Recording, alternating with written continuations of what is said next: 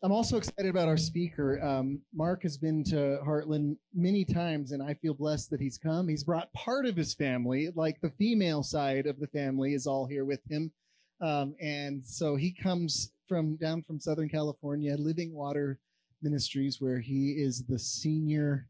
Did I did I get this right? The senior vice president. Did I get it right? Is that it? Something like that of Living Water Ministries. Um, and you'll see a lot of videos. He, he just has a passion for Jesus, for sharing the hope in knowing Christ. And I just, I love to what he sends me when he puts out a new video, he sends me one. And I just loved it to hear him interacting on the street with people who are non believers and just sharing the truth. And the truth is a rare commodity in our society, but God's word is that truth. And so I love his passion for God's word, his love for Jesus, love for family. And so let's welcome Mark as he comes and shares God's word. All right. How are we doing? Is everybody from California? Anybody outside of California? We are all California people. Nice. Well, welcome to the state that definitely leans left.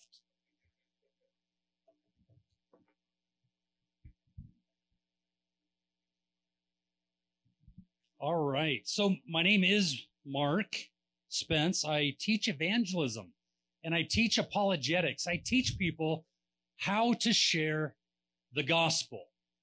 The gospel, it means good news, right? It's the Greek word euangelion. It's used 77 times in the New Testament. And I teach people how to really defend it. Anybody heard the word apologetics out there? Big, ugly word or it comes from the Greek word apologia. Means to defend the faith, to defend it. And what I would like to do over these next several days is teach you how to defend the faith. We will definitely be getting into the gospel, which means good news. But before we get into the gospel, I want to lay a little bit of a foundation, if I may and deal with another subject called truth. Truth. Anybody know what the ninth commandment is? Any of you guys up here know what the ninth commandment is? What do you think? The ninth commandment. It's found in Exodus chapter 20. Anybody? Yes. Love God. Don't lie. Yes, don't lie. That and why is that? Why are we commanded not to lie? Anybody have an answer for that? What do you think? Why shouldn't we lie? Or do we just lie? It's no big deal, right? Why should we not lie? Ever think about that for a moment? The ninth commandment, God says you shall not lie, but what's wrong with lying? Yes. Because it's sin? Yes, that's, I mean, that's exactly right. But why is it sin? You ever think about that? If I exaggerate a little bit, white lies, half truths, fibs. Why is it such a big deal? And here's why it is such a big deal. It's because God is not a liar. God is not a liar and he desires truth in the inward parts. You see, truth is so important to God that he says he cannot lie. And he goes on to say, and you can read about it in the book of Revelation, chapter 21, verse 8. It says, All liars will have their part in the lake of fire. It means lying is very important to God. So if lying is very important for us not to do, that means truth is also very important. God always wants us to tell the truth, the whole truth, and nothing but the truth. So help us, God. Now, what is truth? You know, I'm, i often go out onto the college campuses and I ask people, what is truth? You know, not too long ago, I had the opportunity to speak to an NFL football team called the Denver Broncos right before they played the San Diego Chargers. And when I was all done speaking, one of the players, he was an all pro player. He came up to me and he said, the Bible is filled with mistakes. And I said, I agree with you. The Bible is filled with mistakes. The first mistake was when man rejected God back in the garden. Don't be like that man. And those are the sort of mistakes that you're going to see in the Bible when men reject God and try to live on their own. But there are no lies and there are no contradictions found in the Bible. Now, many people have tried to find some. And we're going to maybe deal with that if we have time. Napoleon said, man will believe anything as long as it's not inside the Bible. Today, there is a battle for truth. What is true? Because what may be true for you may not be true for me, and what might be true for me may not be true for her. So this is why we need the Bible. You see, the Bible's not one book. It's 66 books. It's a library. 66 books written over a period of almost 1500 years on at least three different continents with at least 40 different authors with many different occupational backgrounds. And the Bible tells us one central story one theme. It tells us how man can avoid hell and come into a relationship with God who knows how to make sunsets and seafood jambalaya soup. He's put it in the heart of man to be able to create different things. This is the God who has called us into fellowship. Truth ought to govern our lives and ought to be the hook by which we hang our very hats. But we live in a very confused time, don't we? So confusing. In fact, I was out on the Huntington Beach Pier not too long ago. You can look it up on our YouTube channel. Type in Living Waters. And a couple months ago, I had walked up to different people and I said, Hey, would you have a problem if I told you that I identify as a female? And it has more than a million views on this video. And everybody I talked to said, I would have no problem with that. Now we're from California, right? And I said, Well, would you have a problem if I told you that I identify as a black female? And said, Well, I, if you want to identify as a black female, I guess you can identify as a black female. And I said, Well, what if I told you that I want to identify as a 65 year old black female, the social security benefits. They said, well, that seems a little odd. And I said, well, why does that seem odd? Because words have meaning. You see, we live in a confused time where if you have been born a male and you want to identify as a female, some people say you can do that. And if you've been born a female and you want to identify as a toaster oven, well, then you can do that as well because everything is in the beauty of the eyes of the beholder. There is no right and there's no wrong. There's no good and there's no bad. There's no sacred. There's no secular. Things just are what they are. But that's not what the Bible says. We must have our belief system and our values based solely upon the Bible. We live in a confused time. And if you desire to swim upstream against the current of current affairs, you're going to be met with anger and disdain. And who knows? One day, someday, perhaps you might even be put into prison. But until that time, and even at that time, we're going to trust what the word of God has to say. George Orwell, he said, the further a society drifts from the truth, it's going to hate those who proclaim it. But we must not bend our knee to our culture and our society today. And though salvation is a free gift, it cost Jesus his very life. And we must remember, maybe one day it could cost us ours. In John 16, verse 33, it says, These things I've spoken to you that in me you may have peace. In the world you will have tribulation, but be of good cheer, for I have overcome the world. Truth does not expire. Milk expires. Truth does not expire. It does not bend. We must rely upon the truth. I was open air preaching, kind of a weird word, in uh, Southern California in a city called Long Beach. And I was there at Long Beach College. And as I was there, there was a gentleman who was a professor who came up to my microphone. And I have these really big cameras and these big boom mics. And it's being videotaped for my television program. It's called The Way of the Master. I have a couple other people. They're not as handsome as me.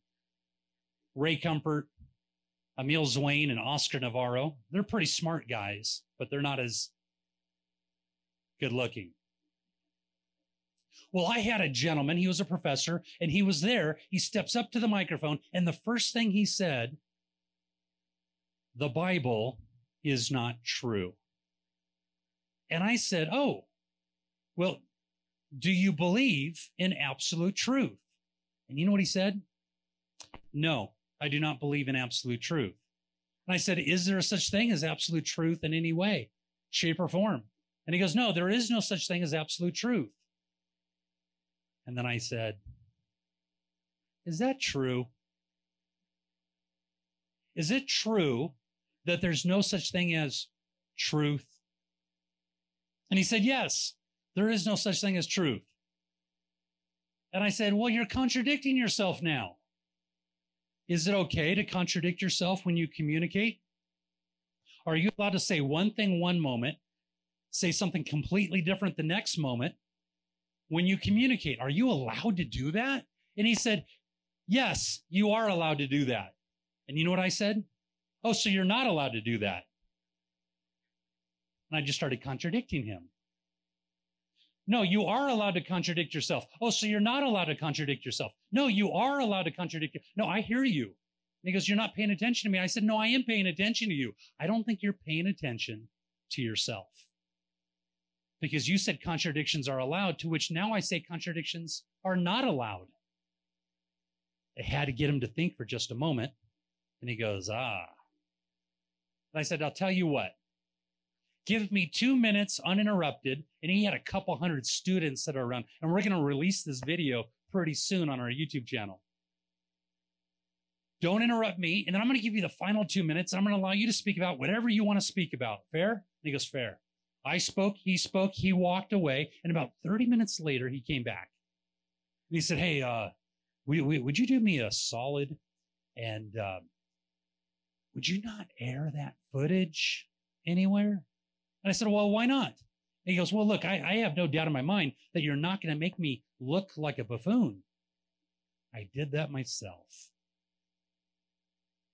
Now I'm just going to ask you not to look, not to release that footage. And I said, Listen, I'm not the producer, but you're teaching a whole generation of students that there is no such thing as truth, that there is no such thing as right or wrong, and there's no such thing as lying. You can lie if you want to.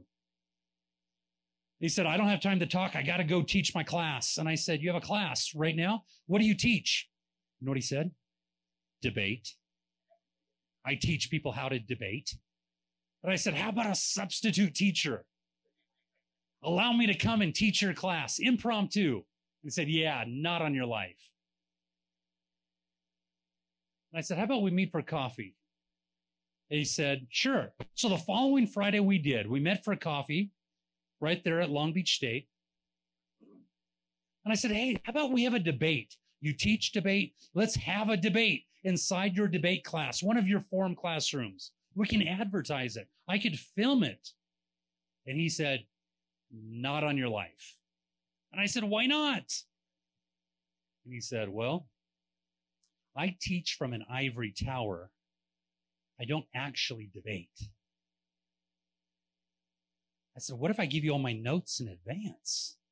And you can study all my notes a month in advance. So you know exactly where I'm coming from. And he said, No, not on your life. And I said, Sir, you're the reason why we will air the footage. Because there is such thing as right, there is such thing as wrong. And we know this because God has given every one of us a conscience. And he's given us the word of God. The word con means with, and the word science means knowledge. That every time we lie, or we steal or we do something that's wrong or even right, we do it with knowledge that it's right or that it's wrong. Well, truth is a very important thing. And I don't know if you're familiar with this, but we don't have the original Bible.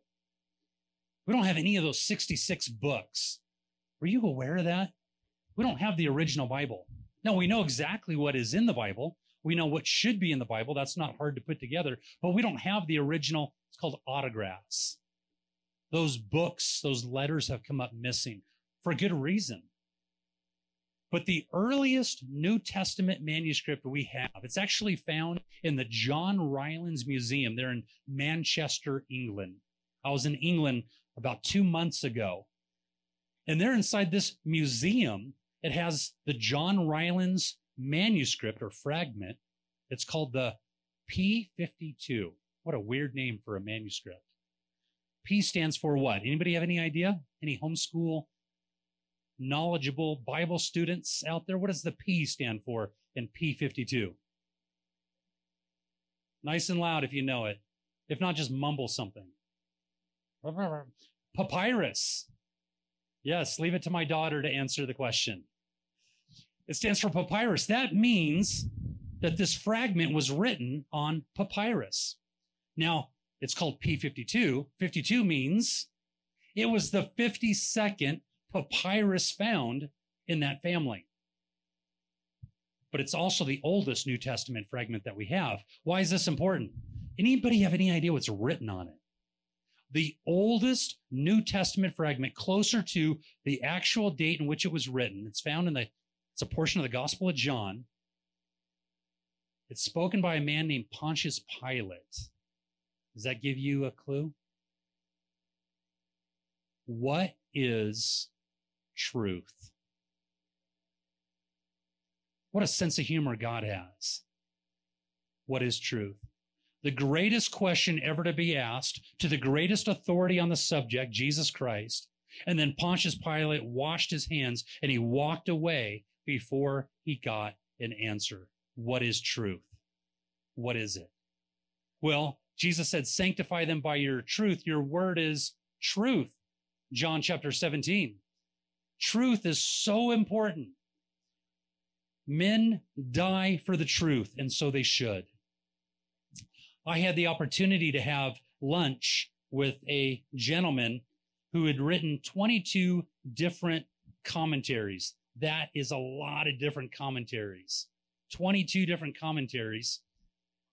And the question was asked why did you write 22 different commentaries? And for those of you that don't know what a commentary is, and the gentleman's name is R. Kent Hughes, a commentary is a book that tells us what we're reading inside the Bible. So if you turn to the Gospel of John and you read a passage and you're all, I'm not really familiar with that passage, then I grab a hold of a commentary, people that are really smart that have written what I'm, they've written on what I'm reading and they give me exp- explanation.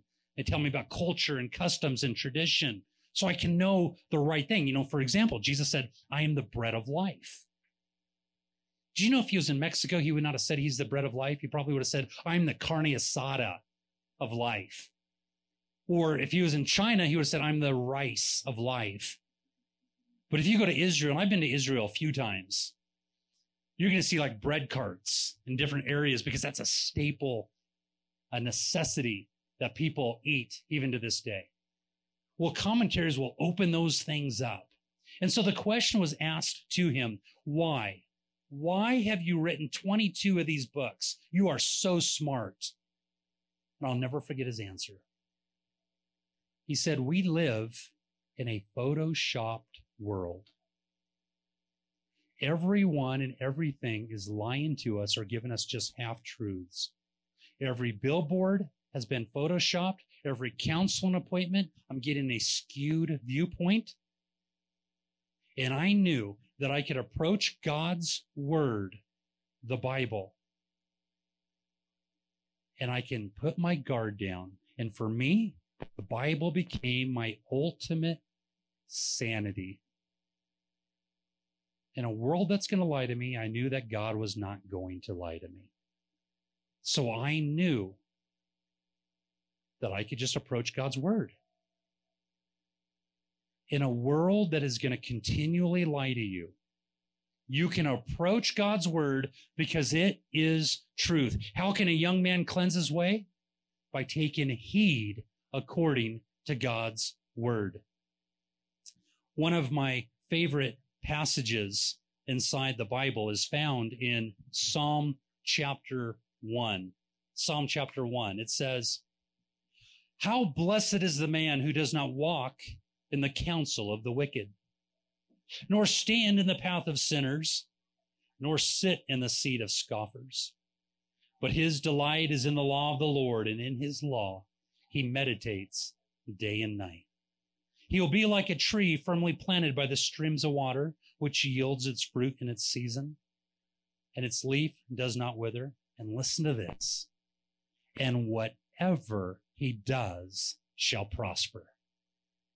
Can you imagine having that special superpower that everything you touch turns to gold, or every venture you go out, every thing that you'll ever do, it's just right. It's perfect. You make the correct decision continually. Well, the Bible says if you meditate, you read the Bible the way a cow will eat its food. You know, a cow has several stomachs. Did you know that? That a cow can eat its food, regurgitate it, chew on it again. Gross, right? Swallow it again. It goes into another stomach. Mm-hmm. Throws it up again. Chews on it a little bit more. Goes down into the stomach. Well, that's what we need to do with God's word. People often ask me, do you read the word of God in the morning? Or do you read it at night? Or when's your devotion time? When do you have devos? And the answer is yes. Yes. I seek God's face in the morning before I seek my wife's face. I seek the face of God. I open up God's word because I know God is not going to lie to me. And I happen to be going through the Bible, the whole Bible in three years. It's a great reading plan. I'm doing it with my wife and I'm doing it with some friends, and we text each other all the time. Right now, in Ezekiel, and we're just confused about wills and wills inside of wills and all these crazy things, but we're able to talk about it. And for those dive deeper, they can read a commentary, they can read a book to understand what is going on. I share with my kids that Satan mocks their scripture a day reading, or I'm just going to read our daily bread. or I'm going to read the proverb of the day. We need to step it up a little bit if that's what you read, because we must meditate day and night. We must hide God's word in our heart so that we do not sin against him. His word is living and powerful, sharper than any two edged sword. It accomplishes what God wants it to accomplish. It divides where God wants it to divide, and it never will return void. I love it. The number one reason why people reject truth is because they don't want anyone telling them how to live their life. I was doing a television special with a gentleman named Ken Ham. Anybody heard of Ken Ham with the ark? He's got a really big boat. I tell him that you have a big boat and he hates that because it's not a boat, it's a ship, right? And I say, I asked him the question. I said, could this, uh, I mean, if it rained enough, could this boat float? He says, no, you Nimnu, it's a museum. I said, okay, I'm glad we had that talk. Well, in talking to Ken Ham, he had a debate with a gentleman named Bill Nye, the not so science guy. And before he debated him, he had asked me the question, who do you think is going to win the debate? And I said, I think whoever shares the gospel is going to win the debate. And I'm not expecting too much from Bill Nye. And so he did. He shared the gospel. And we must get back to the gospel. And we're going to dive down deep into what the gospel is. The gospel is a very important uh, piece of our ministry. Well, I was doing some filming with him, and there was a gentleman, a I think he was 19 years old. He came up to the microphone and he asked this question. He said, You cannot trust the Bible because the Bible was written by men, and everybody knows that men make mistakes. How would you answer that question? Because he is right. We all make mistakes. Well, what I said to him was, are you trying to secretly tell me that we shouldn't, we, that we should not trust public school science textbooks because those are written by men? Because I agree with you there. I mean, they teach that we've evolved from goo to you by way of the zoo. I don't, I don't believe that. We're just molecules in motion, making decisions. And if we're all just kind of making decisions, then nobody's making a wrong decision. We're just making decisions because there is no right or wrong. I said, How old are you? And he said, Well, I'm like 19 years old. And I said, You're 19. How would you prove to me that you're 19 years old? You know what he said? Well, I have a driver's license. I said, Written by who? He said, Well, by men. I go, Ah. Well, you can't use your driver's license. What would you use since you can't use your driver's license because that's written by men?